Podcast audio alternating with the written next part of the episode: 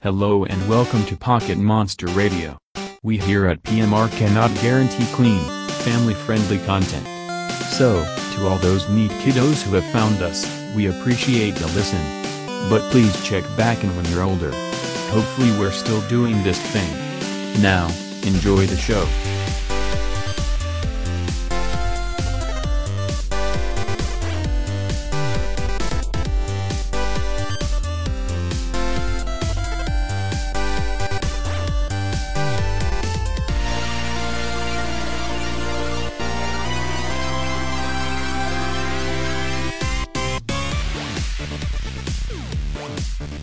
Feel shame is to feel alive.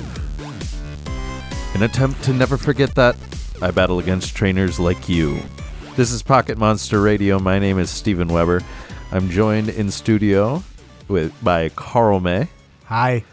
via Skype, Mark Adkins, Yellow. and our first guest, Matt Wurzelbacher. Hey there. How are you guys? How are we doing? Good. Not too bad. Everybody bad. doing good? Fuck daylight savings time. I know. uh, recorded recorded on uh, the day following David's suit. Day of? Wait, Is this following Yeah, or day, day of? of? Day of. Day it of. switches at Yeah. uh, 1 a.m. o'clock. Yeah, because I was Um, up to find that. Yeah. I'm like, oh, it's like two o'clock, and then it was three. I'm like, oh shit. All right. Um, I guess Carl, start with your corrections of episode three. Yep. There wasn't episode six. Where'd you get episode three? Well, uh, because, because I've just been copying the show doc, and Yeah. the corrections thing still says episode three. I was wondering that. I'm like, you keep saying it's Uh-huh. 7 anyway, episode six corrections. Okay. There was only two that I could really find. The first one is uh, Mr. Mime and Mime Jr. already have a fairy typing. So Mark's secondary typing for a secondary evolution of uh, Mr. Uh, female evolution of Mr. Mime. A little out the window. A little bit. And then uh, we were talking. Matt was talk. Matt Hurd was talking about uh, how there's only three Pokemon that do not have evolutions. Pre-evolutions are Mega Evolutions from Gen One.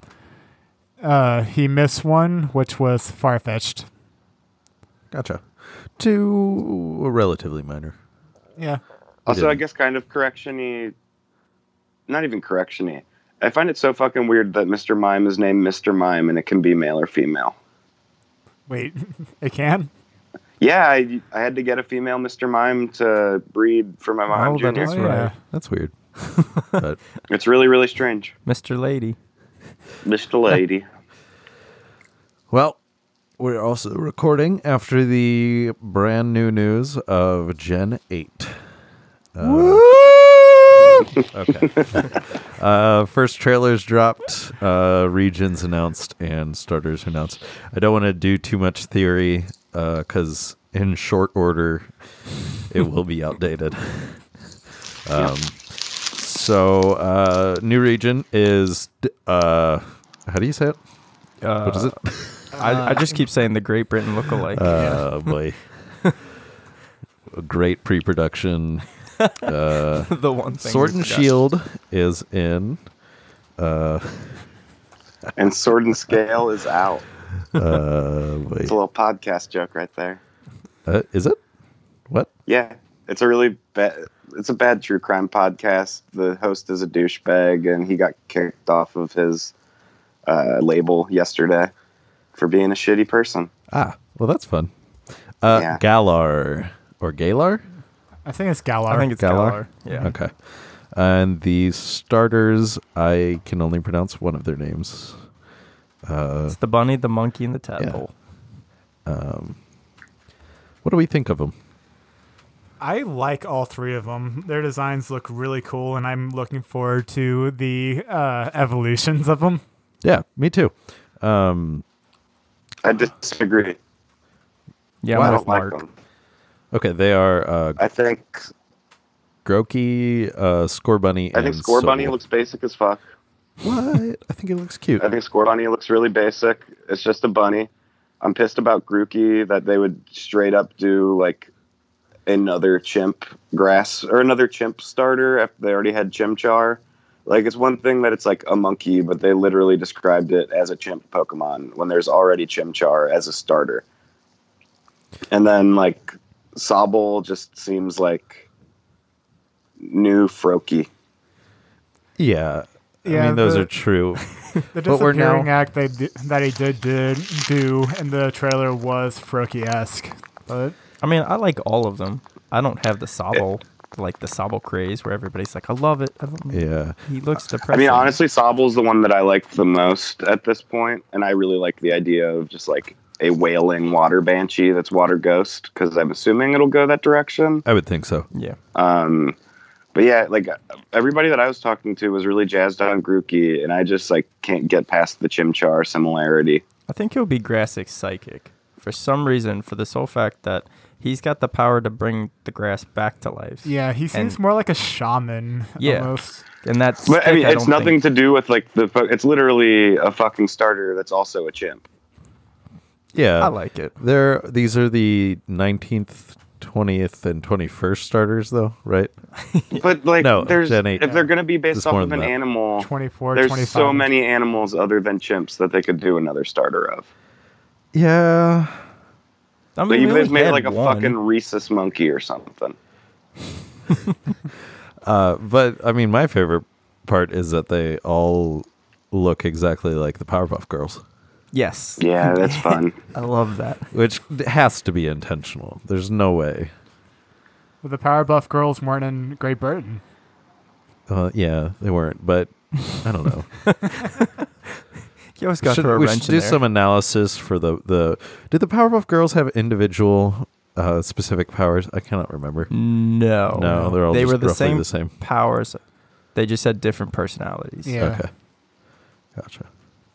Because like Grookey's head is the same shape as Buttercup. yeah, Yep. like exact. And then uh, Scorbunny does the same pose Blossom does. and then uh, Sobble the thing is the same hairline. it's Uh, creepier the more you look at it. Yeah, and the their color schemes are the same. It's it's completely intentional. Has to be. I like them. I'm just not a fan of Sobble. Yeah. Um. And what hints towards what kind of gameplay have we had so far? We saw wild encounters where you actually battle again instead of Pokemon uh, Let's Go, where it's just throwing Pokeballs. So I'm super excited about that one. Yeah, I I didn't think they would take that away. I didn't doubt it for a second for Nope. the core games, especially when they emphasized that like the Let's Go games were like separate entries. I figured they can't get too far away from the standard for the actual games with an announcement impending. I do hope they bring back the capture mechanic from those, where you actually have to throw a Pokeball instead of uh, just. I don't think a they will. That's a like a let's go aspect. Yeah. I know, but I would I would love that. I think I that mean, would be really they, fun. They could. You got the Yep. Pokeball controller. yeah, I'm just thinking more of like for the legendaries where you had to beat them and then you threw a Pokeball. I feel like that would be more fun instead of like, oh, whoops, I killed you. So Yeah. now I don't get a chance to actually catch you. My my uh, pipe dream hope is that there's an entire Pokemon Stadium game packaged into the game, Yes, I Um, would but- really, really like that. but but that's not going to happen. I'm not holding on to it very strongly, but Uh, Well, because there's the shots of like a coliseum type thing Right. in the trailer that I don't know. I'm really curious to see what they'll do for the gym battles in this game. I think just it'll be like because the they- core. I mean, they Old changed it so hard for Sun and Moon. But that was known to be like Not many people like that at all. yeah. Yeah, it, And it was because like, they didn't have an established. Yeah, even in like the game Britain lore, it was kind of like those people up there in the islands. They're just kind of fun living. They, Mhm. you know, they don't really battle. They have trials. yeah. But it'll just I'm I'm intrigued to see if because of the backlash to that if they're going to go back to just regular old gyms or actually try something different again and see if they can hit it right this time. I'm assuming regular old gyms. Um, If it's not broke, don't fix it. yeah. Yeah. I'm intrigued to see if they like make their own sport for the arena, or if it's going to be something from uh, the real world. I'm I'm in- thinking make their own sport. Um, I'm hoping they do. was he wearing a ref jersey though? No, it looked like a soccer jersey to my to me, and then one hand looked like it was a goalie glove almost. Okay. It could be like a like a soccer soccer Pokemon game. I mean, that could also style. potentially be like super training or something. Oh yeah, It could be Mario Strikers inside. Yeah. Well, that would be fun. You just Uh, play Mario Strikers the EV train your Pokemon. Yeah. I'm down for that. yeah. That would be really fun. Uh, they should hire us. yeah.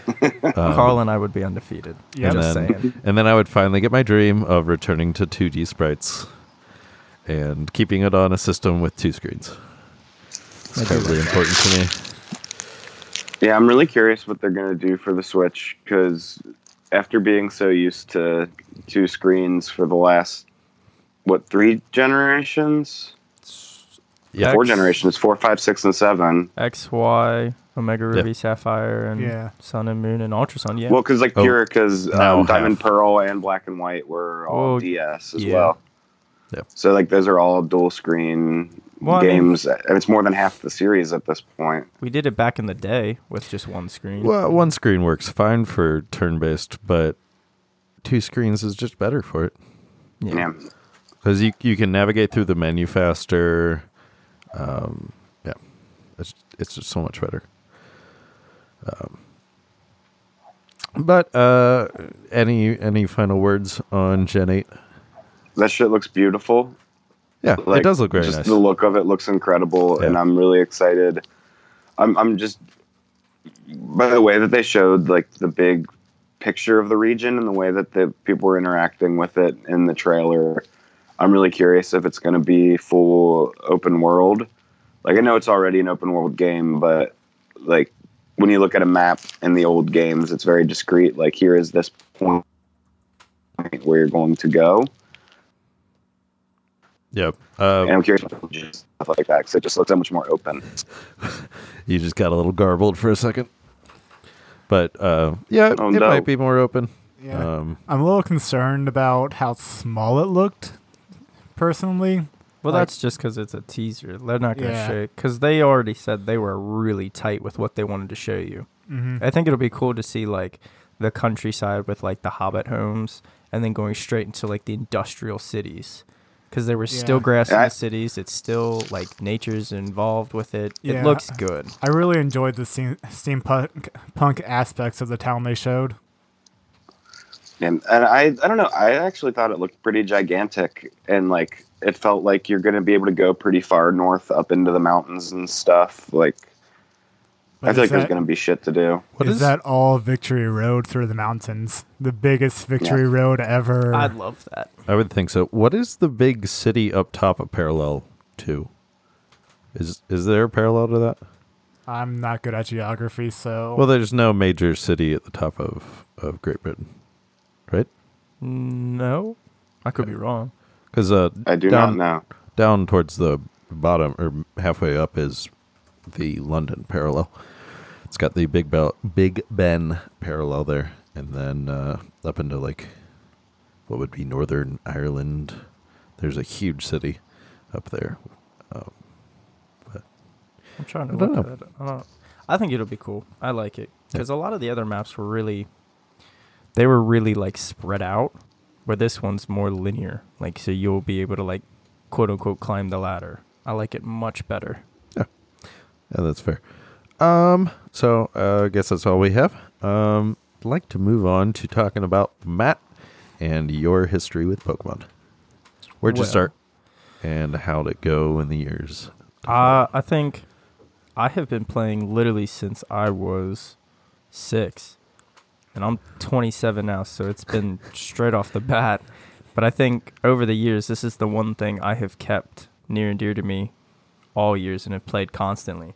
I mean, I started with blue, yeah, started with blue, and then got red and yellow, and then started with gold, went to silver, and I just never stopped. I think the only one still to this day I never owned was crystal. But I mean, I've been playing this nonstop. Do you own like uh like gold, silver, and what you said you don't have crystal? Yeah, all and the then original. ruby, sapphire, Mhm. emerald. Got all the Gotcha. all the Game Boys to play them, all the original cartridges with the original save files because I just checked the batteries to make sure they were still good. still saved in on them and everything. Gotcha. Oh my god. I have both gold and silver and they're both dead. Well, luckily, I had a coworker just tell me not long ago, like, yeah, those batteries die, and uh, he actually replaced all of them for me. Yeah, but you Oh, lost all your hell yeah. save files at that point. I mean, I I took pictures to remember what I had, but Mhm. I mean, it That's was smart. evident it was That's gonna happen. But I Yeah. remember, and I think it was Blue, when way back in the day it was a family reunion. They had a like the Ditto transformer. If you guys remember that, where you could literally clone a Pokemon of what they had and then trade it. It was like a um, kind of like a Game Shark from back in the day. Huh. And it, uh, my cousin had a level 100 Charizard maxed out, and basically what it was is you traded this fake Ditto, and when they switched, instead of getting the Ditto, you just got that actual clone of him. And I remember it fritzed up, and it just gave me his Pokemon, and it was right before he leaving, and he's screaming and yelling. I'm like, okay, thanks, see you next year. and I still remember it. His name was like Charboil. And I still had it, and I was like, "This is amazing!" And I just wrecked everything with it. No, I have my fondest memories with Pokemon by far. Did you ever feel like you were about to like drop the series at any point? No, because like personally for me, they've always come out on my birthday or day after. Uh, yeah. So it is. It has always been like even in my adult years, I have been more pumped than anybody that they come out because it's like happy birthday to me. But I think I know I stuck with it even in high school. I remember I looked at my diamond save. I beat the entire league in six and a half hours, like Damn. everything. And I didn't like I caught stuff too as I kept going, but I didn't stop. Like I Yeah. remember getting in the car as a freshman playing that, coming home sitting on the porch with the strategy guide. Like I loved it. I think platinum I dropped a little. Platinum I didn't really like, and then I I picked up. You're on the r- in the wrong group, motherfucker. All of us love platinum. No, it's not that I don't love it. It's just I played heavy into diamond and pearl, and when I mm-hmm. got platinum, because like I'm very OCD. Like the team I didn't pick in diamond, I picked in pearl. I'm like, well, I don't want to repeat, but I don't want to play something shit. So Right. I did like it. I just didn't play enough. But mm-hmm. Sun and Moon, those were kind of where I dropped off. Yeah. I played it. Well, you know, God love my dog, but broke the cartridge right in half. I'm halfway through. I'm like, this is cool, new Pokemon. Come back, and I had the uh, the limited edition. Uh, I think it was Sun, Black and White, Sun and Moon. It was the 3DS, and he got a Fang mark, and the card reader and the cartridge somehow popped it out, and then cracked the screen. And Nintendo's like, Oh, we'll fix no. it. We'll like get those pieces off, put on a new one. And I was like, ah, honestly, I'm good. So I ended up getting the 2DS XL with the Pokeball. That was my favorite. So I just keep it for nostalgia. But after he broke it, I'm like, that goes all my save data. So I just waited Yeah. and then I played a little Ultra Moon, like I started it, and that was it. So I got more excited for Let's Go. Gotcha. Um, so, uh, what's your favorite generation? Because we've we've all covered that, so probably cover that I- with you. I like Gen 1. Gen 1 will always be big with me, not just because of the games, the cards, the movies. That one clicked with me. But to be honest, I also like Gen 4. That was another one where I remember staring at the game like, who am I going to pick and what am I going to do? As in the the generation itself or the game? Both. Like the okay. yeah. Because mean- I, I, often distinguish between like the Pokemon from the generation and the game itself. Yeah, I like I like Gen One and the games. Hands down, will always be my favorite. Wasn't a fan. I like Gen Two because once you beat all eight gym leaders in the Elite Four, you got to go back to Kanto. Especially Heart Gold, Soul Silver are one of my personal favorites because then you fought Professor Oak, you fought Ash. Like that was amazing, and I love the buddy system. Um, that's the the starters were cool. I'm always cynical, but the Gen 2 not so much, but Emerald's gameplay was good and their starters. I love that. That was pretty good. I'm I'm one though. Gotcha. Hands down one. Gotcha. Uh, what else have we covered with ourselves? uh, but, but, but, uh, favorite legendary? Ooh, that's a tough one. trying to go through like all of them. Do you use legendaries in general though? When I was a kid, yes. I will admit, when I was a kid, I put that shit in my party and I just wrecked. But I would only use one. Um, nowadays, no. Because the teams I have set with me, by the time I get to the legendaries, are stronger than the legendary itself. So, no. As a kid, yeah. But my favorite legendaries, I gotta say Rayquaza. He was pretty cool. Yeah, he's badass. I, He I love the whole like badass. you had the, you know, Groudon with the earth and Kyogre with the water, and then you had Rayquaza. But I also played the Mystery Dungeon series, which are huge to me. Rayquaza was a huge aspect of that.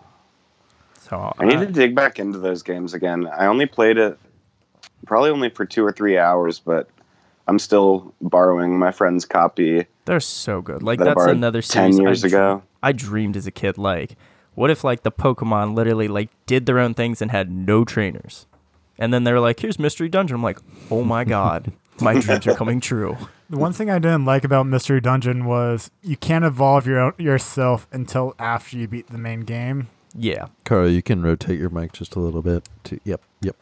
yeah, that was that was a pain in the ass. I remember looking that up a lot in the book, and it's like because you, I got the whole aspect of the story, but I didn't, I didn't care for it. Mm-hmm. It was cool to see like your Squirtle and Charmander kicking the shit out of Mewtwo and all these tough Pokemon, but later games they changed it.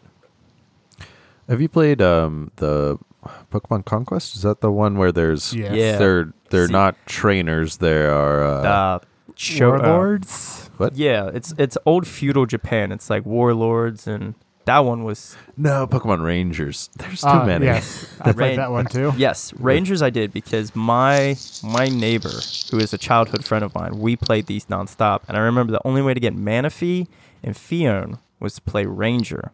You had to beat the game, do a special mission, and then transfer it over. Mhm. So I have fond memories of playing that too, like destroying my di- or DS screen from the Yeah. stylus spinning. I like those. I played the first one and the second, and then just kind of dropped off. Gotcha. Yeah. So, fun fact: uh, Manaphy is widely considered the hardest shiny to get, purely because you have to like beat a whole secondary game to transfer over the egg, and then as soon as the egg is transferred over, that's when the value de- uh, determining whether or not a shiny is set. So you have one chance to send it over. And if it's not shiny, you can't keep self resetting. You have to do Right. it all over again. Oh, that's aggravating. Yeah, no, I'm good. no, thank you. Boo. um, yeah. So, uh, any other things you want to add to your history? Your, your, uh, what are your what you're doing right now in Pokemon? Or Right now, I've been playing Pokemon Go a lot. Um, I have, I like it. I think it is extremely smart. I mean, I have never been out so much. You know, of course, it's like, oh, you're supposed to enjoy nature, but you're glued to your phone. But for like me, like that's like living my childhood. And plus, it's nice to, you know, take the dogs, go out with my girlfriend, and go to different parks. You know, because it's like, oh, this area's got a nest. Like you feel like a trainer. So I've been playing Go a lot. I think I'm 38 and a half out of 40. So I've almost beat that, but I like that a lot. It's that's been my big one. That and Let's Go. But that's just because it looks like the old Pokemon series Mhm. with like the cutscenes and literally seeing uh, Jesse and James and you know Giovanni and Team Rocket. Yeah, it's not a core game, but I still I'm I'm absolutely loving it, especially for being it on the Switch. That's mm-hmm. cool. I do like it a lot. I want to play that game so badly in earnest. I've had a really good time every time I've gotten to sit down with it for a little bit. It's a feel good game. Like don't expect Yeah. a core game. It's just one of those like you can pick it, up. It, up. seems like it's like putting it. on a warm, like a big, like Yeah. thick blanket. I absolutely love it. And then I'm I've got my not DS games that I can just battle you guys with and then see that I'm utterly getting my ass kicked. Do we want to get And one thing I want to bring up with like our relationship with Matt, like right when we started hanging out with you back in high school, um, you were the person. I think we've talked about it a couple times on the show. We've referenced the Pokemon manga, and you like single-handedly turned all of us onto that. Yes, that was a that was a biggie. I I totally forgot about those. They're That so shit was good, good. It was. no. I can honestly say that was like uh, for the people who like hate on Pokemon and they're like, oh, it's not brutal enough. Those mangas, oh my god! Yeah. I remember seeing the Elite Four and it's like, oh, you're not strong enough. I will kill you and your Pokemon and then I'll teach you to get better. Like, God, it's was like what was it that badass. that Japanese anime where they did like three episodes. Do you remember that where they did the remake? Yeah. Oh yeah, and I love those. The, I do too, but still to this day, it's like blood curdling. Makes me upset. Is when I think it's Charm Charmander bites Squirtle. The Japanese that Yeah. scream they used is so uncomfortable.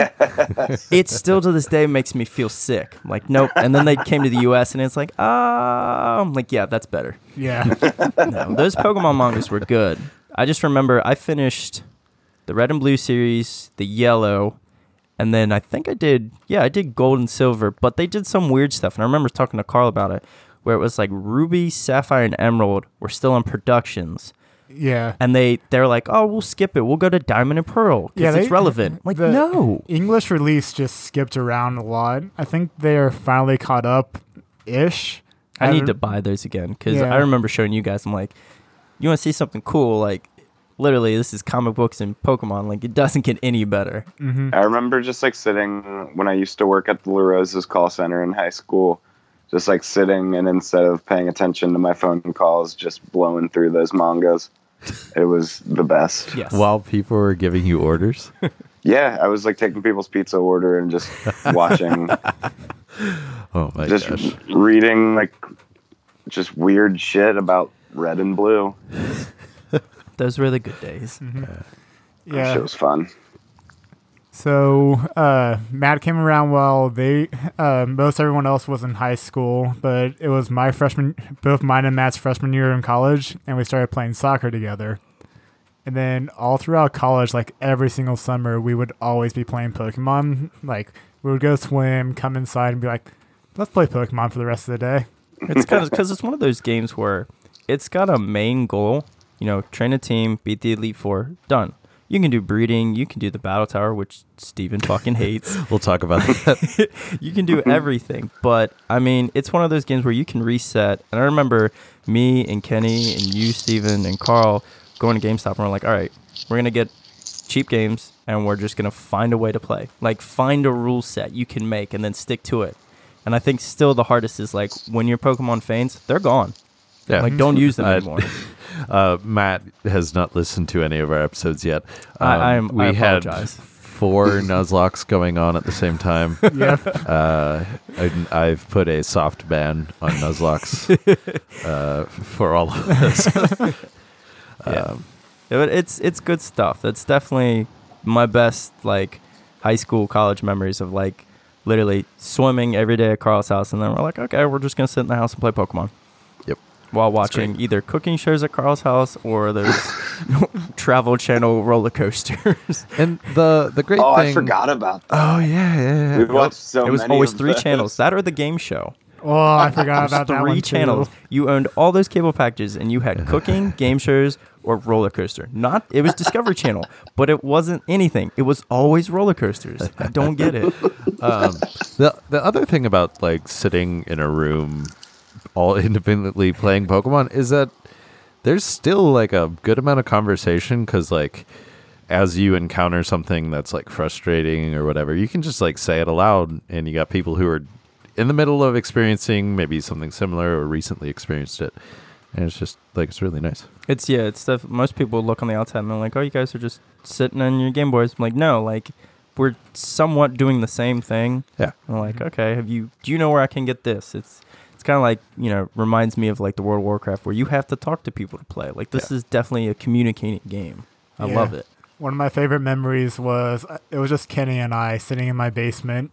On two different occasions, we were playing the same run, like going through, trying to get to the end and battle each other. And during the first night we were playing, I found a shiny uh, Zubat. And then near the end, I was going through uh, one of the other caves and I found a shiny Golbat. And both times I just turned to him and showed him my uh, DS, and he was just like, "You motherfucker!" You know what's messed up? I've never found a shiny in a game. Really? Me neither. And the only Um, time I did, I was sitting in college playing Crystal on my phone and I found a shiny Miltank. And I'm like, this sucks because I will never ever be able to transfer this. Right. Like this is screwed. And when my phone when I have to upgrade my phone, it'll be gone. Like this is awful. This is just torture. Um, the only shiny I've ever had is well, shinies from events don't count for me Yeah. because I've Yeah, got no. shiny uh, Poke- uh the the legendaries from Gen Four. I have shiny of all of them. Um, Oh, okay. But that was an event. Uh, it's I believe I have a shiny Pikachu on Let's Go, but that doesn't count because the rate Let's go is higher. pretty easy to get them. Yeah, and uh, I believe I have it because the colors are so similar, and I'm colorblind. I can't really Oh, yeah. distinguish. Hell, not even being colorblind, it is I know, super yeah, hard. yeah. Gengar. If you Oh, ever, yeah. if you play Pokemon Go and they did that Gengar, that's awful. That's literally it. You should just redo that. Mhm. Yeah, But I, Mega um, Gengar. Okay, yeah, Mega Gengar is totally white. That's a different Yeah. thing.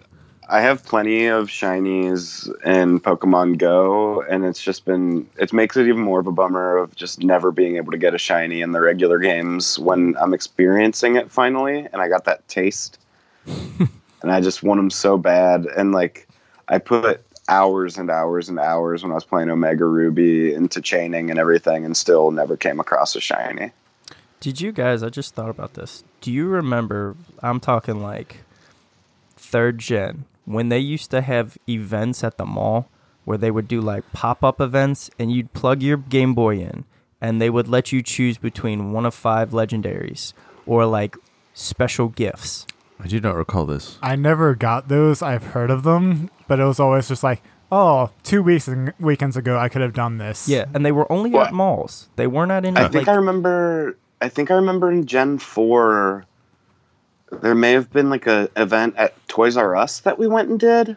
Oh yeah, Would you that have and been, like- Steven went in and like sat near the entrance, got it, then left. Yeah, was it like Victini or somebody like that? Uh, I don't recall. It sounds because I know GameStop used to do it too. Yeah. But then they got to the age where it's like you just got to be in the area Yeah, in the exactly. store, which was fine. to, I like, felt like plug a into a link or anything. coming in and do you need any help? No, I'm just here for your free invisible shit.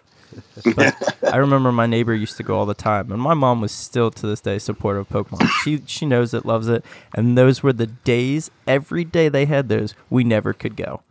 And my neighbor who never got to do anything Pokemon, he's like, "Yeah, I got this, you know, Machamp level hundred shiny." I'm like, "I hate you, I hate you. This this is ridiculous." Do you remember going through McDonald's drive-through like twice because one person did not get the event at McDonald's and we didn't want to go in with our DSs? Yup, I do remember that. Why couldn't you just sit in the parking lot? It wouldn't was- reach. No, it wouldn't reach. What? Yeah, so we kept reversing and got closer and closer. And we're like, just go through the drive-through, and then when we get to order, we pull forward, and then like just sit in between. Like, quick, get it, get it. we didn't want to be those creeps that come in not to order your food, but just to sit there and steal your Pokemon. I think we ordered like McFlurries or something like that. Something just to get away. Yeah. Yeah. yeah. All right. Well, do we want to move into our current playthroughs? I do, and uh, I guess I'll start. Um, Cool.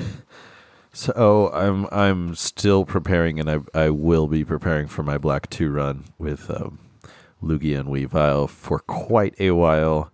Uh, I was under the false impression that playing Pokemon Dream Radar to get Lugia was going to be the long and frustrating part of this because I did not uh, adequately research the amount of effort it would take to get the move set on Weavile that I want, and uh, uh, I did cover this move set once. So let me look it up right now. Um, only one of them I have access to right now. Only one move. I believe it's Iron Tail.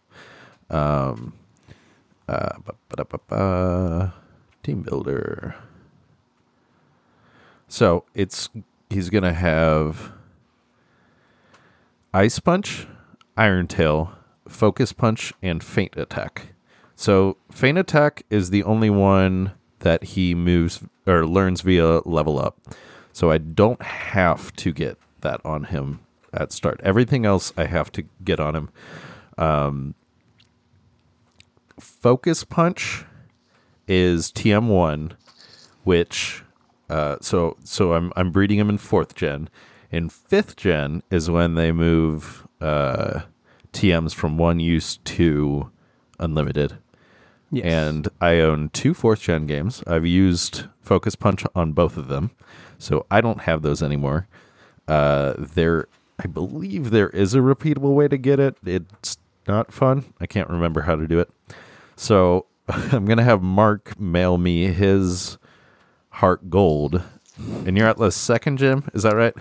Yeah, I think I'm at the second gym. Okay. I, and it should be said that I did offer to work through it to get Focus Punch for you, but I requested a minimum hourly wage or an hourly wage of the state minimum wage to get there, and Stephen figured he'd just do it himself. Yeah. Not But- that I argue that that isn't fair. It's just, um, you know, I, I I don't think it's money well spent on my part. yeah.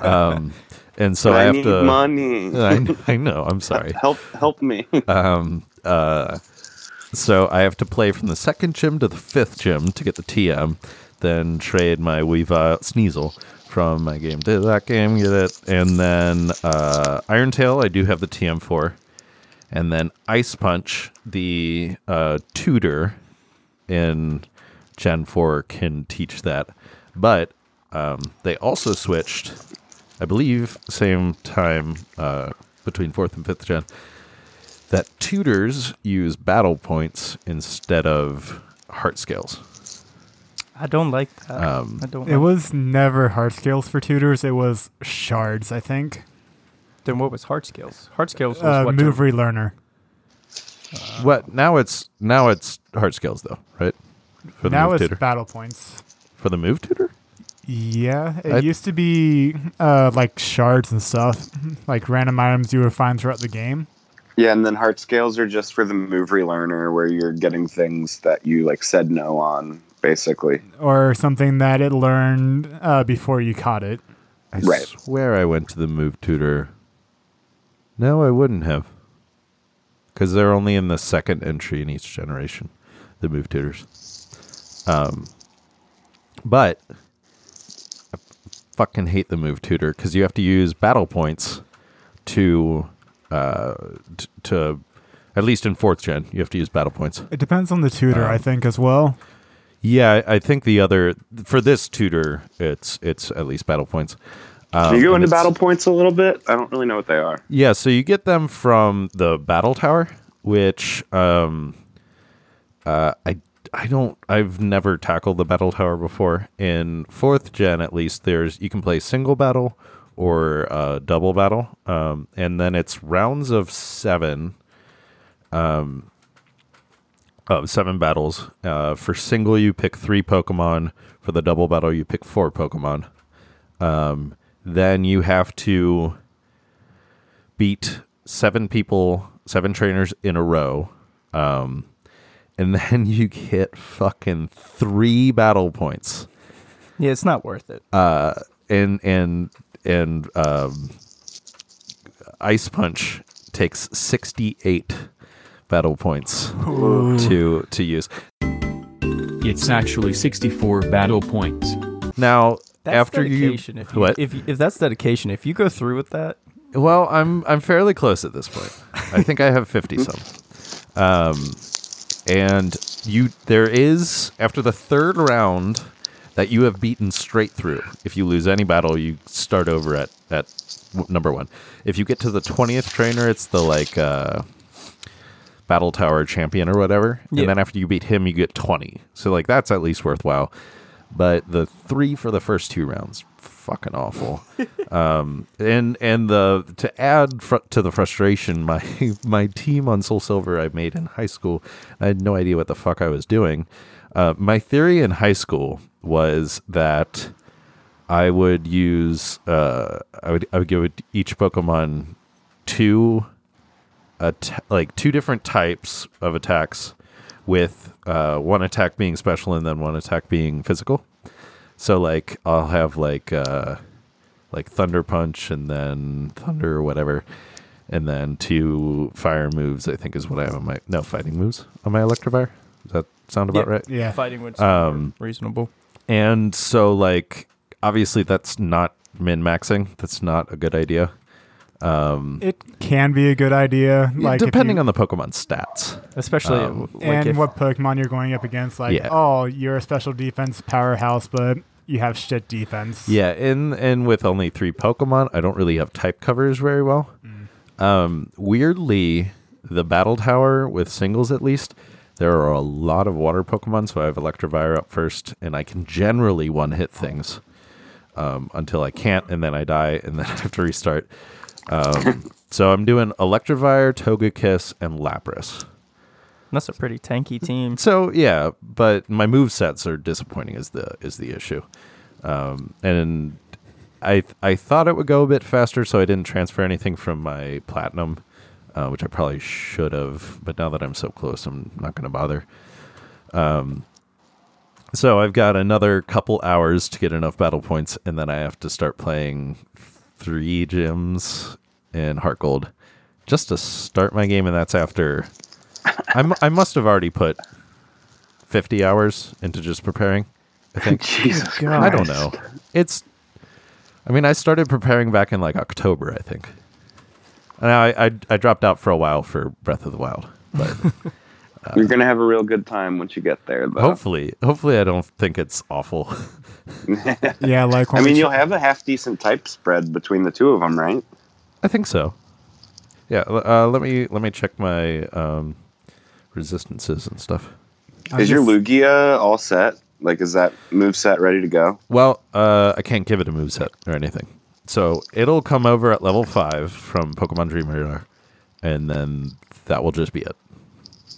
Does it not? So. Does it learn moves as it levels up? Yes. Yeah, they all Okay. have moves when they Mhm. learn, but it's just you never really needed them because Right. they were already high enough. It Yeah. doesn't Right. really learn all that many moves, so I'm I'm uh, banking on its uh, base stats to be uh, helpful.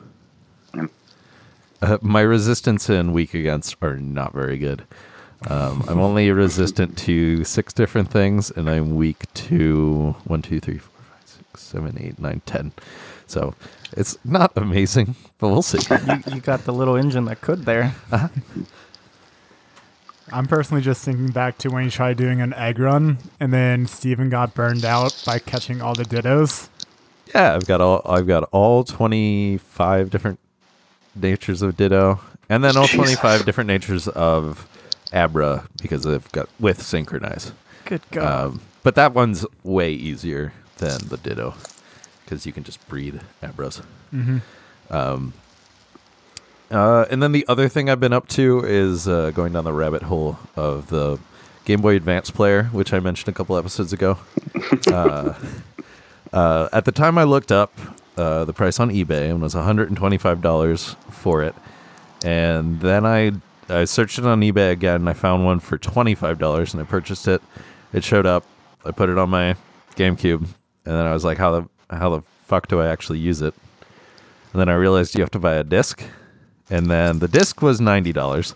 So I came out $10 ahead of, of what I looked up. And then I started playing Zelda with the GameCube controller and that it's with the uh, the D-pad on the GameCube controllers in an awful location. nope, it was it's- always a bad decision. Yeah, unusable. And then playing a 2D Zelda game with a analog stick is un, un, unusable. So then I bought the Game Boy Advanced uh, cord to plug into the GameCube, and I have the disassembled Game Boy SP that I took this the the front light out for my Game Boy Color. And so I'm reassembling that and then I'm gonna probably super glue a grip to it so that it's not just a square I'm holding, and I'm gonna take the screen off of it. And Like that's what I've been up. Frankenstein. That's what I've been up to. So how many? You probably ended up spending more money, right? Than Uh, the 125.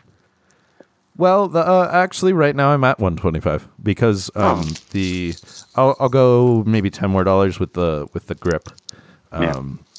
and I can't use the grip just um, without gluing it on because the Game Boy Advance ca- cable uses the same little grippy holes on the Yeah.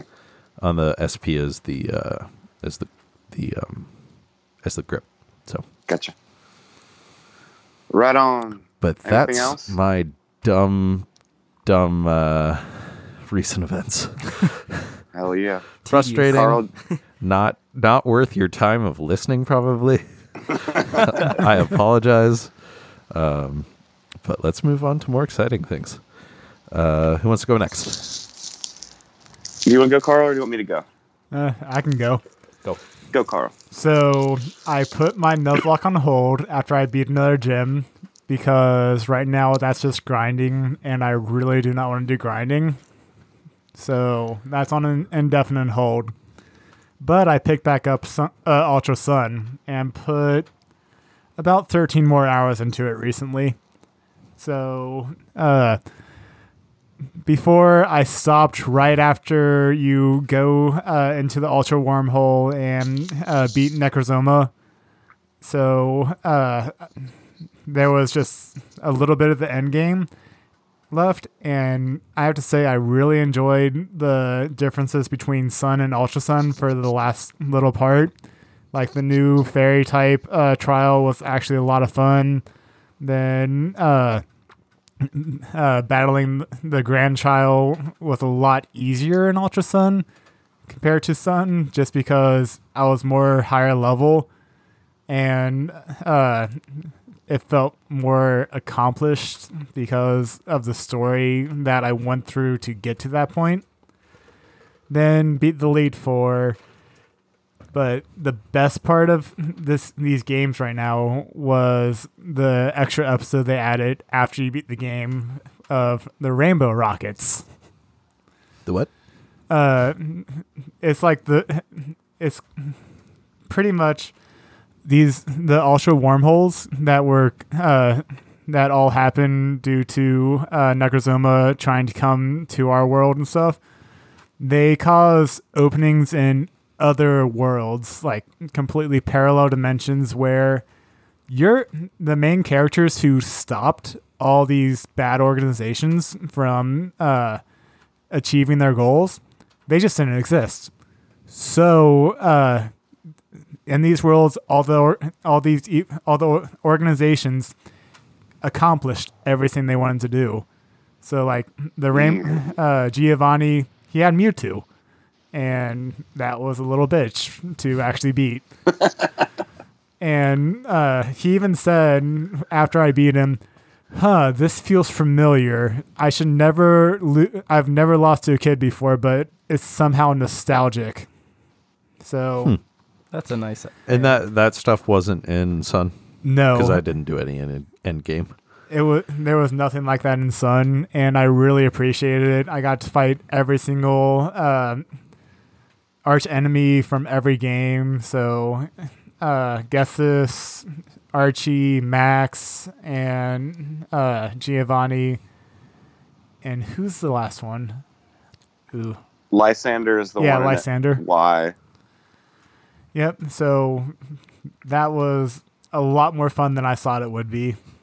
gotcha um the uh the pokemon that you like see around is that substantially different or there's still a lot of first gen Uh, there's a lot more variety. okay So, uh, my main one that I really loved was being able to catch a Noibat after the first trial.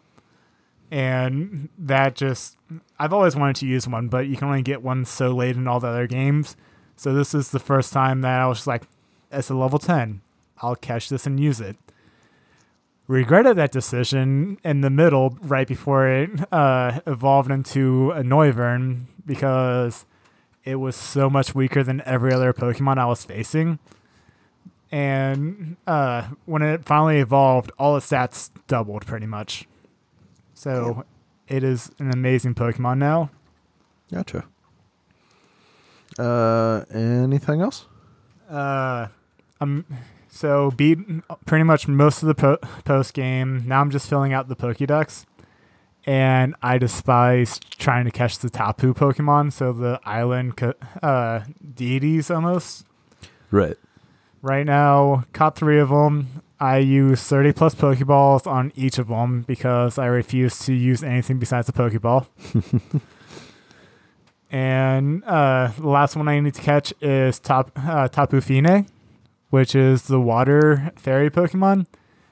It sucks because it knows Aqua Ring.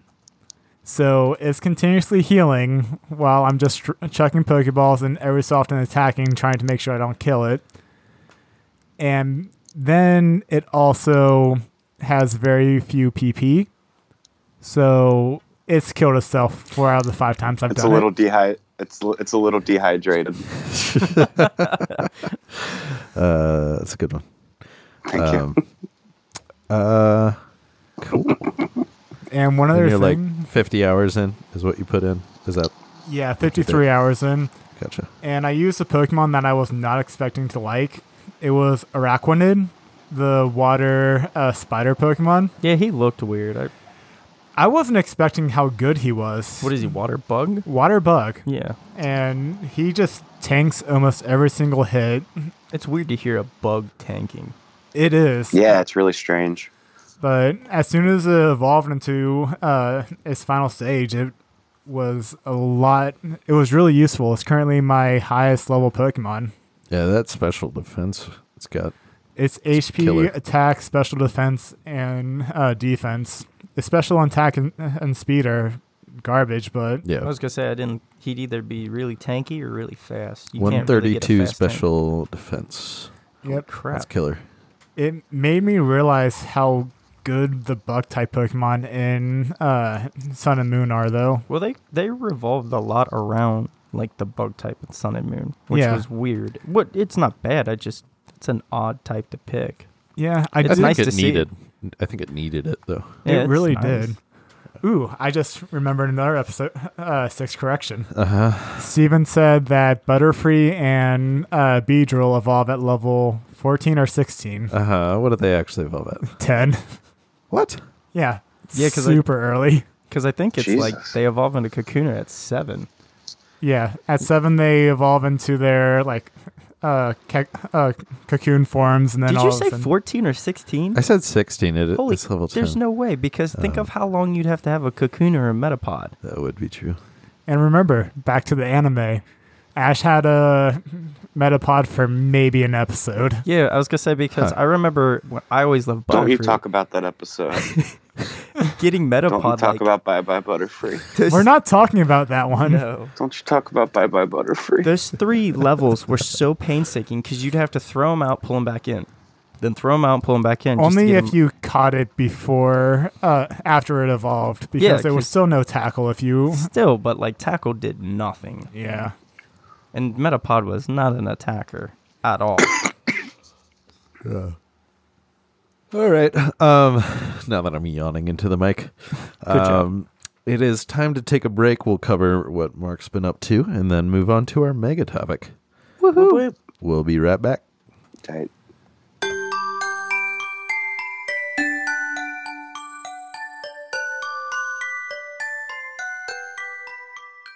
And we're back. Our mega topic to wait, nope, No, Gotta I go gotta Mark. talk. Premature. Just totally forget Mark because he's not here. Mark, what have you been up to? So um, last time I was there, I think it's been about two weeks since we recorded the last episode. Yeah. Um, I was three hours into Pokemon Y, and in this time now, I am 32 hours into Pokemon Y. I've been really, really putting the time in. So my party is fully together and fully evolved. Um, I followed through with the exact plan that I have. So it's Delphox, Blastoise, Pangoro, Tyrantrum, Go-Go, and Aegislash. Um, I'm having a fucking blast playing this game. It's really absorbed all of my free time as of late. Um, and I've been, I kind of did it with Omega Ruby, but even more so this time. I'm like really exploring the aspects of the games that I didn't in the past and kind of just trying to change how I play it a little bit. Um, so I like when catching my Pokemon, it was the first time I ever worried about nature. And honestly, I didn't even know what nature meant or what it did. I had never looked into it at all or cared about it. It's the easiest Um, one so to pay I attention actually- to. Yeah, I didn't know. Yeah. I don't know. Um, so I like, s- I still ignore it personally. Why? I, I don't know. Go on, I Mark. put, I, I like put probably three or four hours into getting my Pancham, um, which I learned immediately is like such a pain in the ass to go for a low percentage probability Pokemon while also looking for a specific nature and ability. It just took so goddamn long, and after like having the Dex Nav and Omega Ruby and going back to no sort of Poke Radar or anything like that, it was kind of a bummer. Um, but um, the game's really good. The flow of it has been really weird. It took me 12 hours to get from the second gym or the first gym to the second gym.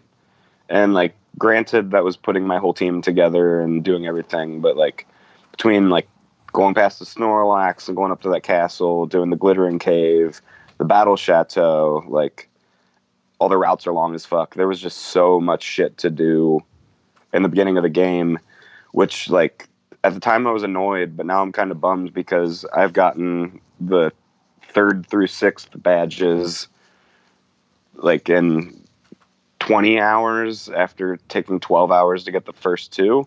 And it just feels now, after taking so long in the beginning, that this game is just flying by. Um, but yeah, I've been doing a bunch of dumb shit in it. I got into the super training and I fully EV trained my uh, Delphox so that I could get to the super secret trainings to get a Dusk Stone early in the game. Super training takes what form in that game? It's the one where you're shooting the soccer balls into the goals and the big balloons. Okay. I put probably five hours into super training. Um, Gotcha. And I got really, really good at it. And it's actually a really fun mini game to just like throw, like put some TV on and just play it while you're watching TV. Um, but I was able to get a Dusk Stone. Um, so I already have Aegislash and didn't have to wait till almost the end of the game to get the Dusk Stone that's just available in it hmm which I think was worth it. I'm having a really good time with that Pokemon, and so I'm glad that I'll get. I'm really glad that I'll get to use it for a while in earnest, and not just have to figure it out when I get to the Elite Four. Do you already Um, have the move that switches positions? I can't remember when you Yes. get that. Okay. I I waited until I got to that town to evolve it, so I I literally like got to the um, move relearner, evolved it, and then immediately taught it. So I wouldn't. I didn't do a single battle without being able to do the stance change. gotcha.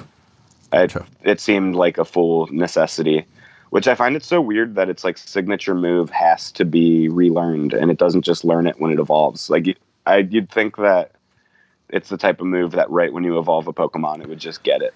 I mean, it's the same case for like uh, Caterpie. When you evolve it into Metapod, it only learns Harden if it evolved at level seven. If you evolve it at level eight, it just never learns Harden. Right. Because um, I would I would think it's because you evolve it via stone. Yeah. And the coding is always that they learn it at a specific level. Yeah, I mean um, there are, and it's very rare that you learn any anything after evolving. At most, it's usually like one move if you use a Well, stone. Yeah, but like you'd think that they'd be able to make some sort of thing where it's just like when you use the Dusk Stone, it earns this move. Yeah. Because oh, they're totally capable of doing it's it. It's programmed. not- It's programmed as a level one move. right. Yeah, in the game. It just seems like a flaw in the design and like kind of a cheap way to have to use a heart scale. yeah. Have you ever used a Mamoswine? I have not. So it evolves at level 33, I believe. And then uh, the only way uh, to get a Piloswine to evolve into a Mamoswine, it needs to learn uh, Ancient Power. Yep. And it learns it at, uh, Piloswine learns it at 32. So that's another case where you have to use a heart scale no matter what to uh, get it to learn Ancient Power unless you breed it into it. Yeah. I just I don't know. I don't get that shit. It's just that they they don't want to change their established um, rules of of when Pokemon learn moves. But Um, ah, I just don't get it. Uh, yeah. I, I mean, I It seems I like a don't disagree with you. Yeah. Um, What drew you to Gogoat? Now that I'm looking up Gogoat, I I don't think I've ever noticed Gogoat. Um, I just I saw it and I was like, it's just a fucking goat. Like, yeah, it's badass. I, don't know I- why I I It's haven't noticed it. It's mostly like a noticed it. travel Pokemon. Is it? Yeah, when I mean, it's got killer stats. when I saw it, it just it seemed like one of those Pokemon where like usually I thought Skiddo, its first evolution was really really cute, and then Gogoat just looked cool. And it's one of those things where I feel like anytime that it's like, oh, this is just like a fucking animal with nothing else going on to it, it's almost always normal type, and I never use it. Right. And it was just like, It's this is grass. just a fucking goat, but it is grass type. So, Yeah. um, yeah. I mean, my decision on the like, I stuck to my plan. It was literally just I ran through the desk, through the deck, and just picked Pokemon I thought looked cool. Gotcha. Um, and I was like, that just looks fun. And I was really for a minute there considering dropping Gogoat because I wanted to get flying and I didn't want to have to deal with switching Pokemon out to use Fly. Um, but I'm really glad I stuck with it because Carl informed me that it can learn Surf and it can also learn um, ground moves. So it's just like it's resistant to uh, electric attacks and has ground moves. So it's just been killer. It's an overall Uh, badass. I Mhm. mean, Yeah, it, I mean it's great. The It stats was- are really good too. It was one of the Pokemon I used when I was going through X personally. Hell, half your team was half my team. Yeah, I mean that's been. I feel like I picked. I just ended up with a lot of the favorites. Most people I talk to who have played these games say they used a similar team. Um, They're badass. I mean, basically everybody uses Tyrantrum over whatever the other fossil Pokemon is. It seems like Uh, because just The getting Aurora. yeah. yeah, it's just like getting a Rock Dragon Pokemon See, I early in the game is badass. Gogoat was like um, I'm looking at the poster on the wall now. I'm not as versed with the one. What's the the horse? What was that one called in Sun and Moon? Mudsteel? Muds. Mudsdale. I used him. I looked at him between him and Gogoat, and I was like, uh, Coco isn't end Sun and Moon. He's talking X and Y. "Oh no, I'm yeah, no, I'm thinking." For some reason, I was Different games. yeah, I was like looking at them. I'm like, I feel like they're in the same, but it's because to me they're like the farm animals. Yeah, Gogoat was one of the first ride Pokemon, if you consider it. Since yeah, you do get to ride it for in that little field in X and Y. What? I don't remember this. yeah. Yeah, you ride a Gogoat. Um, I don't even understand why they did it. You didn't really get to do anything. You could just, kinda use it like to a hop. Cutscene. It could hop over um, ledges backward. Yeah, and you can only use it in one area. You couldn't take it anywhere else. Yeah, you just get to the stairs and it's just stuck there. Yep. Um, yeah, Um, you get to ride that, and before that, you get to ride a Rhyhorn, I believe, Yep. when Yes. you're going through the rocky area to get the Glittering Cave. Um, but yeah, I, I'm really, really, really enjoying Y. Um, once I got over, once I got to the name changer and didn't have to look at Ash Fox every time I pulled out my fucking Braixen, and and now it's just Ash, and I feel a lot better about it.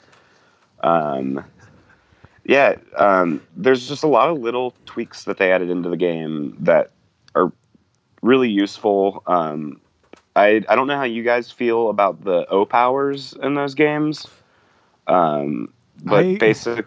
Refresh me.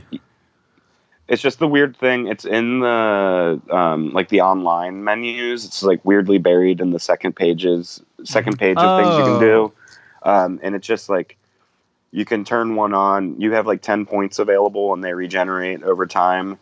And it'll just be like, oh, if you use this one, your attack stat is going to be a little raised while you're in battle. Yeah, they but did I that. basically, Those were more designed for like online play where you're playing. Oh, I see Matt's online. I'm gonna send him a capture rate or something like that. yeah. So you can use them on yourself, or for a discount, you can use them on other people. I mean, it was Oh, smart. yeah, It's kind of yeah, like when you play like like a Diablo, for instance, and it's like a player sent you a gift. Yeah. Yeah. That's basically Gives you a it buff. was.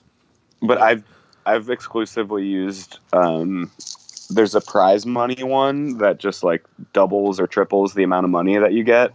So I'll just go to the battle chateau when I start to run low on money if I spend a bunch and just blow through five battles really quick and earn sixty, seventy thousand dollars in three minutes. Mark, why are the cops after you? Run.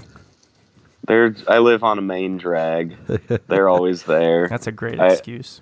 I always uh, pucker up a little bit when I drive by though. um, Just uh, So- walk around and hide a couple of things. yeah. So that's like mostly what I've been doing has just been playing through at this point, but I am I'd say it now before I beat the Elite Four, so who sees if I'll actually who knows if I'll actually follow through, but I think I'm gonna make an earnest attempt and I have been as I go on actually completing the Pokedex in this game. At least as much as I can. Like I don't really give a shit about fully completing it with getting all the nitpicky stuff, but I kind of just want to get as much as I humanly possibly can. Um, so I've been exploring breeding a little bit, which I think we're probably going to talk about in a second. Yep. Um, which my first move for it is I just bred um, seven Eevees so that I can try to get all the evolutions to begin with to just have some sort of small goal to work toward. Um, then before we move on, the only other points I have to make is I really, really like the gym design and why I feel like every single one, it's been like the puzzle's easy enough, but they're pretty fun and they're just all very, very distinct feeling. And just the fact that like you walk up to it and like like the fairy gym is just in a giant tree, the fighting gym was just inside of a cave. Like it's just cool to not just walk up to a plain looking building to have them really Yeah, have some character Yeah. it really goes a long way. And then also, um, Miltank has a move in this game called Milk Drink. Is Yeah. it drinking its own milk? Yes. Yep. It's gaining HP from just sucking on those little It- nips. It literally sucks on its teats and it just. Yeah. Just like Proves. Chansey, who has a move called soft boiled, so it just eats its own egg. God, the Pokemon world is so disturbing. The best is when you see like the images from like the TV show when like the Pokemon are hanging out with their trainer and then you see like a normal bird fly by or like they're eating a meal and you're like, what are you eating? They're eating Pokemon. no big deal. yeah. There's there's many Pokemon that eat each other. It's all over the Pokedex. Yeah, like Taillow devours Wurmples. Oh. It's just something like they talk about, but they're like, yeah, it's a kid's game. We're not going to really bring it up. yeah. Um, any complaints about Y? Um, I mean, the biggest one was just the pacing in the beginning. I still had fun doing it, but it just seemed weird to like have when the map is like so set up around Lumiose City and like kind of the distinct like central mountain and coastal areas of it that like the whole one side of the map was like three gyms and then there's just like four gyms and five cities on the other side of the map. Just kind of feels like a little bit of a strange choice, but I guess it's also is kind of like tutorially get yourself into it, but there's not that much to learn that you need 12 hours to figure it out before you get to the second gym. Right. Um, Did you enjoy the special mechanic you needed to evolve Pancham? But have a dark move Yeah. or have a dark Pokemon, a dark Pokemon in your party. yeah. It was, I mean, since I'm kind of working on the Pokedex already, I catch every Pokemon that I come by. I just had somebody in my, like, I just looked it up and I, like, once he got to the level, I just dumped somebody into my party for a second, evolved them and dumped them back out. Yeah, I don't know. I found it weird that they added that, and then for uh, evolving Inkay into Malamar, When it you was turn it upside down. yeah, you turn your uh, thing upside down after it gains the level. I feel like that's really cool though, because It's- it took it took the normal evolving out, and it added like a new aspect, kind of like when you had um, Glaceon and Leafeon, like you had to evolve them next to the stone. Like, that was kind of cool, because if if you think about it back in the day, like if you didn't have internet or something, like you had to talk to your friends about it. Like, oh, I was pl- playing Pokemon and my brother smacked my game and it was upside down and he evolved. And Yeah. we're like, okay, Yeah. that's stupid to try, and then you try and you're like, holy shit, that works. kids kinda cool. would be excited to figure it out. For us, it's. I um, looked it up online. I was like, that's kind of dumb, but I'll do it. It- Is there yeah, any Pokemon you have it. to close your your DS to evolve? No. No, I know in one of the 3DS Zelda games, you have to close your DS to like stamp something or something Yep. like that. Yeah. I remember that. Yep. I think they stopped doing that though. they stopped, or for the Pokemon, I mean, they stopped doing those evolves because, I mean, with the internet now, it kind of ruins it. Yeah. Yeah. You're like, The only one "Oh, that really- cool." the only evolution that really annoyed me was just like Tyrantrum or Tyrunt has to evolve during the day to become Tyrantrum, Oh yeah. and is like somebody with a weird schedule who sleeps a lot during the day and works at night. Like most of my heavy Pokemon playing is in the middle of the night. Hell. So I was like four levels over where I was by the time I was actually yeah, hell, playing during the day to get it evolved. uh, when I was going through it, I was just working regularly, but because I was working during the time it was sunny in the game, I could never actually evolve it for like two weeks. I flip Yeah. flopped it. I changed my time so that if I played at night, it was in the day, and if I played in the day, it was at night. Because with working, I felt like that was a, an appropriate schedule. Yeah. I If I had always time to like- play in the day, technically that would be the night. I do that for I'll do that for Animal Crossing, but for Pokemon, I just I like the way the nighttime looks anyway. True. But yeah, so that's what I've been doing. Cool. I had a question for you, and it Yeah. slipped my mind. Alrighty. Uh, so you we'll want to go on. to the mega? mega topic: breeding. Um, none of us are experts at breeding, uh, so this is just going to be our ignorant yeah, uh, pretty much. opinions and takes and experiences on it. Yep. So, um, I guess the we should clarify that they made a overhaul to breeding between fourth and fifth gen.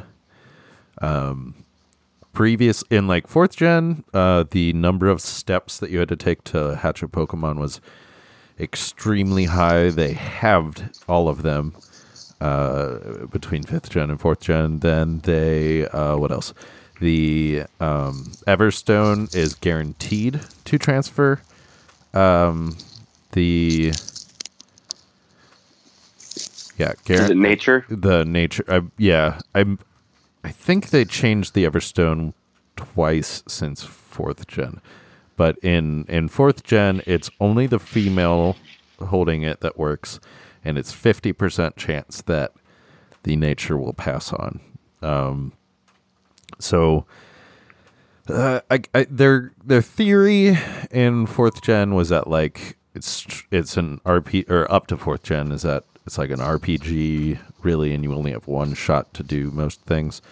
You only have one TM to work with. Um, but after that, it was more to allow just team building after you get to the end game. Yeah.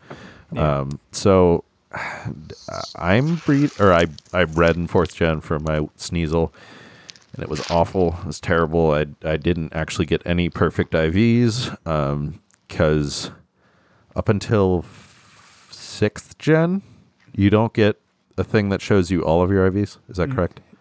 I don't even know if sixth gen has uh, all IVs. I thought it just said, "Oh, here, here are the IVs that are the best," and then uh, they're like. I, I think if it's perfect IVs, it'll say every single stat. Like its special attack is blah blah blah. Its defense is blah blah blah. yeah, and if it's all the worst, it'll tell say, "Oh, all these stats, they're the best stats," and then say, "And they're the worst of the worst." Yeah. Yeah, but Um, um, in fourth gen, they'll tell you like the highest stat and then nothing else, which is really, really That doesn't help anybody. Um, It does if there's multiple high stats, I believe, but yeah, it'll tell you any uh, when they're like any of the top ones. well, yeah, that sucks because if you're not looking for perfect and you're just getting random, it's like, oh, that's high. Well, like, even if it's Yeah. not high, it could still be good, but you Yeah, don't know. Yeah, so I have no idea what my other ones on on uh, my Sneasel are, which is frustrating. Mark, you've been breeding recently. Yeah, so I've been doing it to work towards filling my Pokedex like a little bit now. I'm still mostly focusing on the gyms and story progression, but um, it's really nice because the daycare is right next to the berry farm. So I've gotten like, I've I like I love the Harvest Moon games and Animal Crossing and stuff like that. So like, I find the like building up a really good berry farm and berry collection really helpful which essentially it's just a way for me to get Leppa berries so i don't since ethers aren't available to buy so i think i have like almost 200 Leppa berries at this point um, but yeah so i'll like pop over to the daycare and um, i just put in a female of any wild pokemon that i catch of like a second evolution that has a first evolution to it. So like I just bred a Haunter to get a Gastly, and then um, I traded a. So this is off topic, but I traded a star a Starly to Kenny so he could breed, which apparently his ass didn't even use, which is some horseshit because I put real effort into getting that for him, and he did not give me any sort of classification or any sort of specifics on. Oh, I only want a Pokeball, which he could have fucking just told me and saved my saved me time. Um, so I'm pissed And pissed could have saved me the time as well. yeah, it's a bunch of horseshit. Um, and so, but while we were doing that, I was able to trade my Haunter to Kenny and get my Gengar back, which was really nice. And so, like, now I have that finished. I have Gastly Haunter Gengar. Um, I bred a Mr. Mime to get a Mime Junior, which that one was also really annoying because I had no clue about the odd incense that it needed to hold that. So like I put in the time, got my steps to get the egg, and then hatched the egg, and then just hatched a fucking Mr. Mime. I always did that Um, with Snorlax. It pissed me off when I Yeah. wanted I was- get Munchlax. Yeah, so so it's like one of those things. I'm reaching the point where I'm almost out of female Pokemon that I can breed for things that I need. So I'm just kind of looking forward to the Ditto at this point, so I can hammer through those. Um, like I said, I bred seven Eevees, so I can do all the evolutions. But I'm basically just setting the groundwork now, so that once I beat the Elite Four, um, and can start doing things in earnest, um, I'll be able to just hopefully fire through it and have a decent groundwork already laid for just like fill in the holes in the Pokédex. Um, yeah, I like I do enjoy the breeding, even though it doesn't like since I'm not using any of these Pokemon. Like I don't care about IVs, I don't care about egg moves or anything like that Right. but I still really enjoy um, like going through and seeing which egg groups are com- or like which Pokemon are in the same egg group for compatibility and like what I have. And I just try to find like the most mismatched couple because I like to imagine them breeding together. I, It's really fun. I think I remember seeing that Skitty can breed with a Wailord. Yeah. That's um, that's just, yeah. So like I did like my Eevee with like Hippopotas or whatever that ground hippopotamus love Pokemon him. is. Um, and which was the male? Which was the female? uh, I did Eevee as the well obviously I was breeding Eevees. Oh, yeah, was the female. Yeah, Adoy. that's uh, incredibly unsettling to Yeah. watch. Um, and a that would giant just fucking ground hippopotamus. yep, that would just break Eevee. Yep. Yeah, it's fun.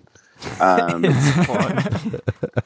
Yeah, so I've been like going out of my way to just find the most mismatched couples, and I also find it really funny that like every single one that I've like pair I've put in the daycare, if I go and talk to them, they're like, "Hey, they don't really like each other. Here's an egg, though," and I just like to imagine them just like hate fucking to create Don't this look at me. Pokemon egg Just for look me. the other way. Put a bag on your head. It's really fun.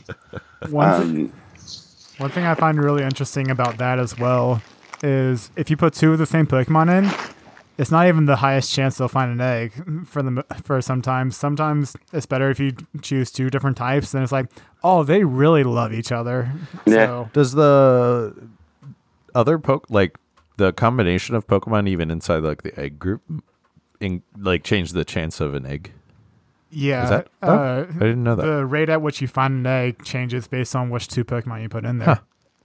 Did So I guess Yeah, some so- are just slow fuckers and some are fast fuckers. Yep. It gets a little bit annoying when you're trying to breed in a move. Like we did an egg run once, and I put in a lot of time to try and breed in in special moves, and it'd be like, oh, they don't really like each other, and I would just continuously be riding back and forth, like, you find an egg yet? No. Find an egg yet? No. over and over again. Yeah, so like this has got me really interested in doing an egg run down the line because I've never done one. I I had actually never. I don't think I had ever bred Pokemon in any of the games before. I just never worried about it. Um, but it's just been it's one of those new mechanics like to me that is just really refreshing to have just some not used to in a Pokemon game. You're breaking um, up, and it's and because it. I'm I was really It's because I'm loading IGN's uh, guide I for was gonna say, breeding every in time you're on the Sun. computer, he's talking slow. So uh, repeat what you just said. I don't remember. Oh, um, yeah. It's just breeding's fun. It's like something new to me, and it's been like really refreshing for this playthrough to just have some little extra thing to work on that I've never fucked with before. Um, It's also and I- I'm just I'm kind I'm kind of bummed that like you can't check IVs at all until the end game in this game. The the, the biggest bummer for me is because going into it, my goal was to breed a bunch of like good IV like focused egg Pokemon in the beginning, and then I just realized like oh I can't check to see how these are and. Every IV checker that I found online has just been clunky to use, and I don't enjoy using it. And so I'm just not fucking with it. Yeah. Um, there's also a surprising amount of stuff you can do with breeding.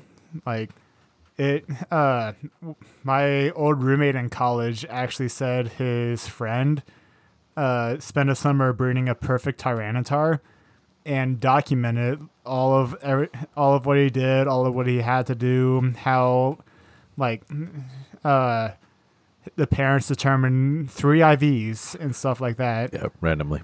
And uh, he used Well, you can use the Destiny Knot to maintain IVs, kind of. uh, five IVs will be passed on instead of three.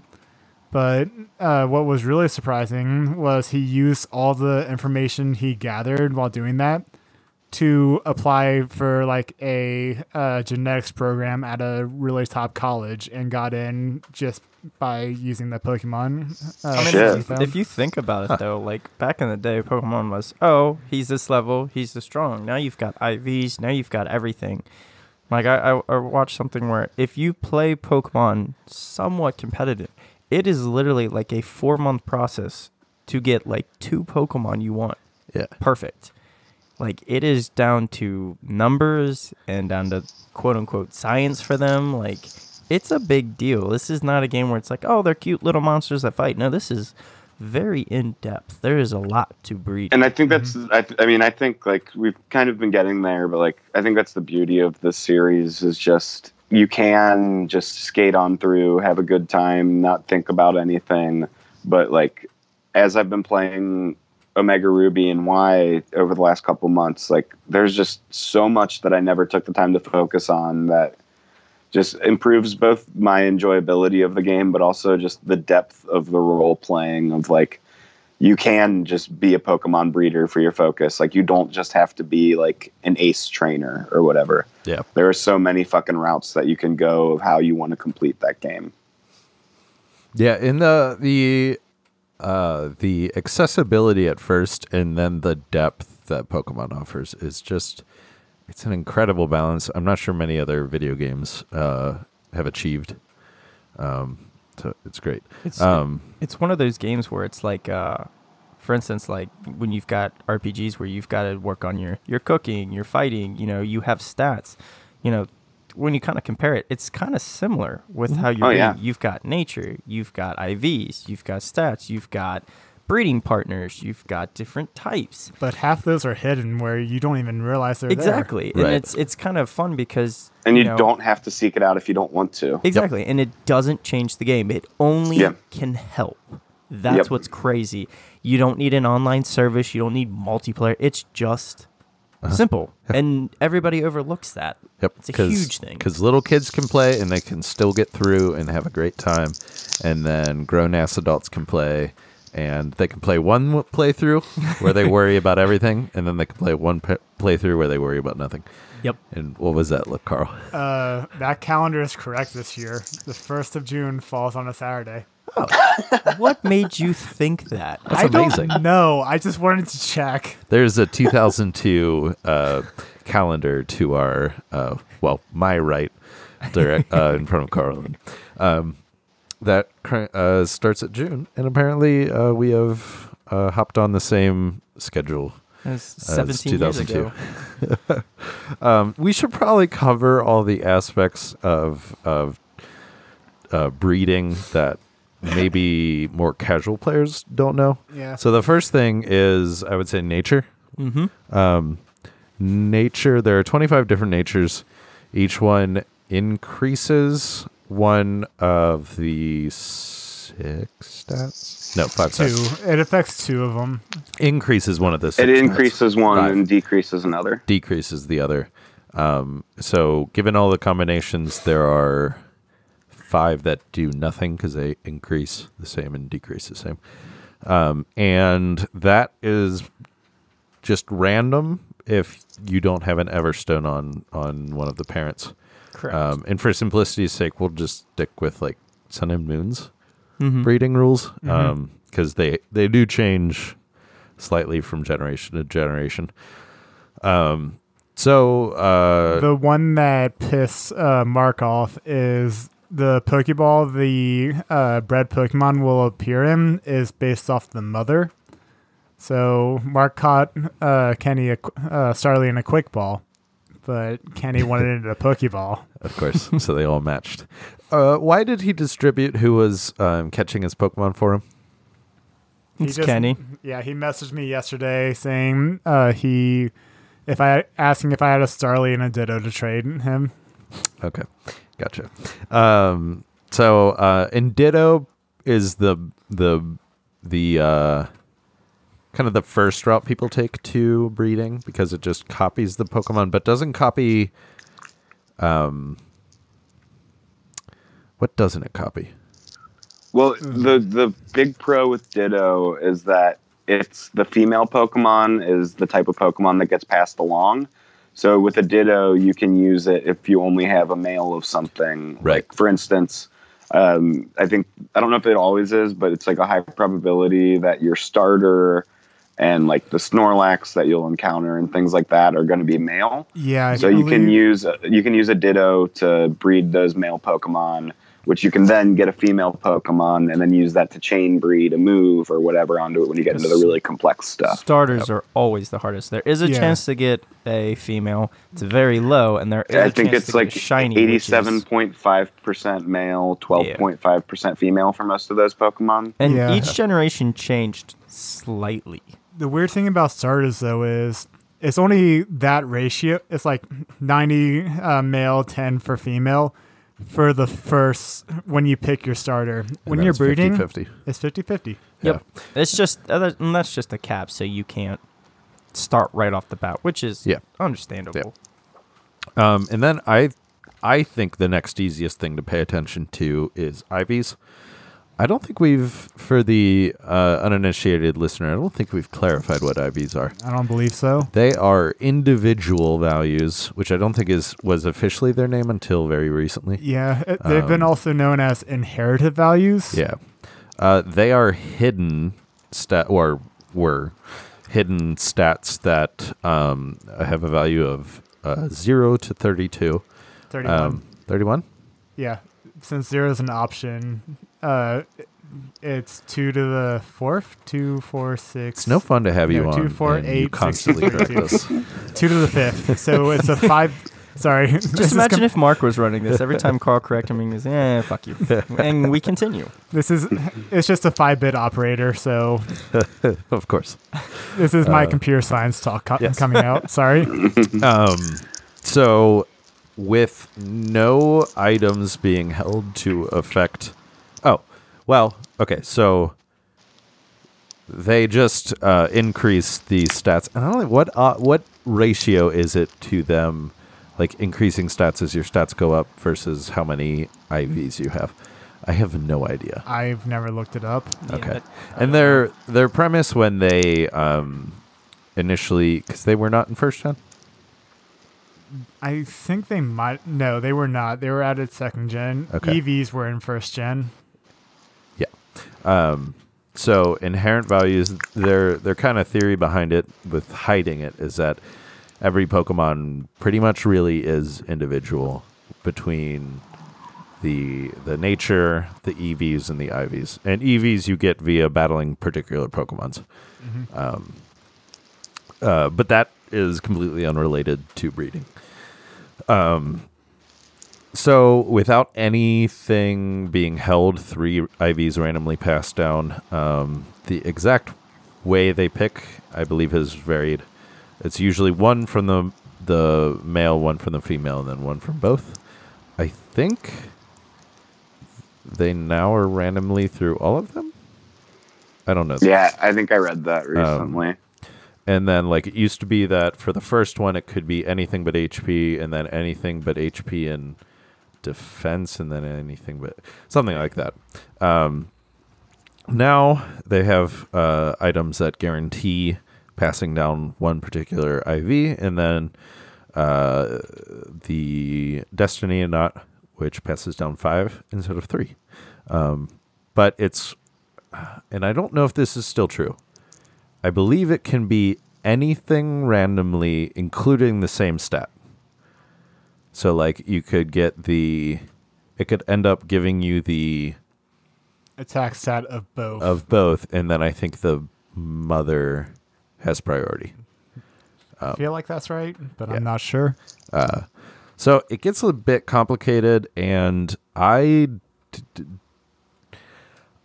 I don't know how to like. Gauge it and Yeah, I don't know how to game it, and I think people out there do. But I just got so frustrated when I was make, breeding my Sneasel. It's intimidating, Um, especially if you like what you were doing, going for one and Yeah. looking at all your options, what you got to do. It's very intimidating. Yeah. And a lot of people are just kind of like, eh, Ditto, do the work for me. Right. And it, it it's not going to help it, but still, like, it is not easy. Yeah, and they've definitely made it easier so that in post game you can just make your dream team Yeah. Quicker and um, and I did look it up. They only introduced the stat judge being in your PC in Sun and Moon, which is fantastic because then you can see all of them. Yep. You can see if they all are kind of fine or if they're all shit or like the one you don't care about is shit. Nothing the rest are sucks good. more is getting your, Yeah. your dream team and then finding at the end, oh, they had shit stats. Right. That's why it was struggling. Yeah. Yeah. Oh, I'm five levels above. I'm barely beating people. What the hell's going Yeah, on? that's Yeah. That's that. It's never good.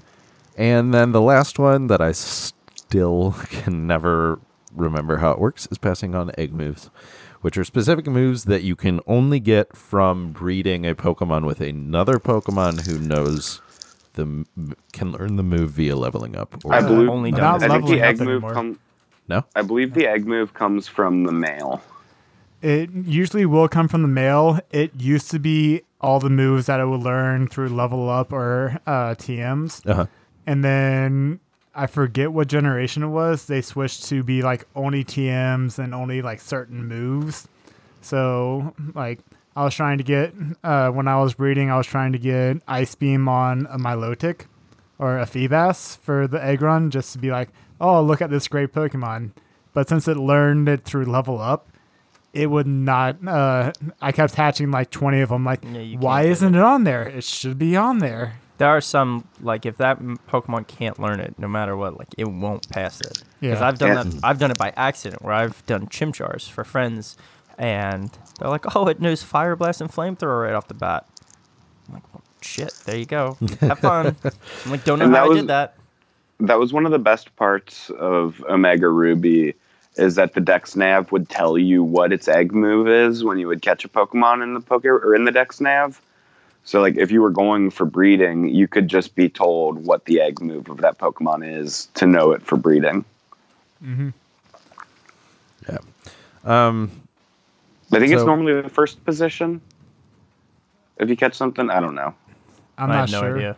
but I know uh, I got pissed off at that, and then just got used to trying to figure out the stuff it needs to learn through TMs, or sometimes it learns something purely through breeding. Like I don't have one off the top of my head, but I remember looking like, if I want to get this move on, I have to breed it with this Pokemon who ha- who knows it, and then to, for them to get it on, I have to breed. Uh, it already has to learn it from a different egg move from this other one. it can get quite complicated. Yeah. Um, and I really don't understand how competitive players have the patience to. And what's funny Uh, is a a lot of them are perfect young kids, Yeah. young teenagers. Like Yeah. they get it. But Um, There is uh, one more thing that can be passed down, and that's ability. Oh yeah, that's another one. So there's basically four. It's nature, IVs, moves, and nature. An ability, not Ability. nature. No, yeah, I said that twice. Yeah. Again, thank you, Carl, for correcting me. No problem. That's why I'm on this podcast. So the chances of getting a certain ability in the wild 50-50. Um, I've never looked up how to get hidden abilities. Really, like I know Dex Nav is one way to get hidden abilities, but um, I'm, I'm I can't read this fast enough to tell you how to I think pass it's down abilities. I think it's Uh, I think it's just chance. Uh, for hidden abilities, I think you have to do something uh, special. Dex Nav is the main one. I know back in Black and White, they had a special like online game where you can transfer your Pokemon there, and then you can play these little mini games to try and find new Pokemon. And those would usually have their hidden ability. Yeah. That was actually a lot of fun. I miss that service. So if the mother Pokemon has uh, the hidden ability, there's an 80% chance that it passes it down. Uh, no, sixty percent. It's eighty percent to pass down a regular ability. I think.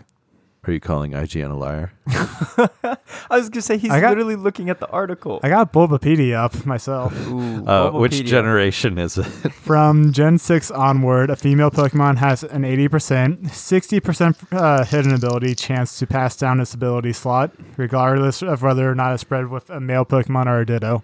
Okay, well, I mean, maybe IGN's lying. I would trust Bulbapedia and Serebii before I trust I that would, idea. I would too. Yeah. But once Um, again, even then- with a computer, he corrects you. Male and uh, unknown gender can't pass it down. It's just a lot less likely. Yep. Um, But Actually, I think basically this conversation makes us realize we don't know shit about breeding, and we need to We need ball lot up on it. yeah, I mean the for for like greenhorn players, it's just so frustrating to start.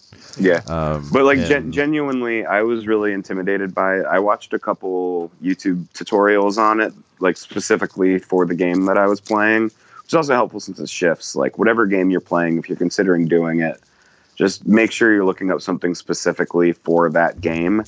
But if you take like 20, 30 minutes, watch a couple of videos, and then just dive right in, it's it is really satisfying, um, just from the like Pokédex standpoint. And I'm probably gonna build a whole different second team after I beat the Elite Four for like replaying it and end game stuff.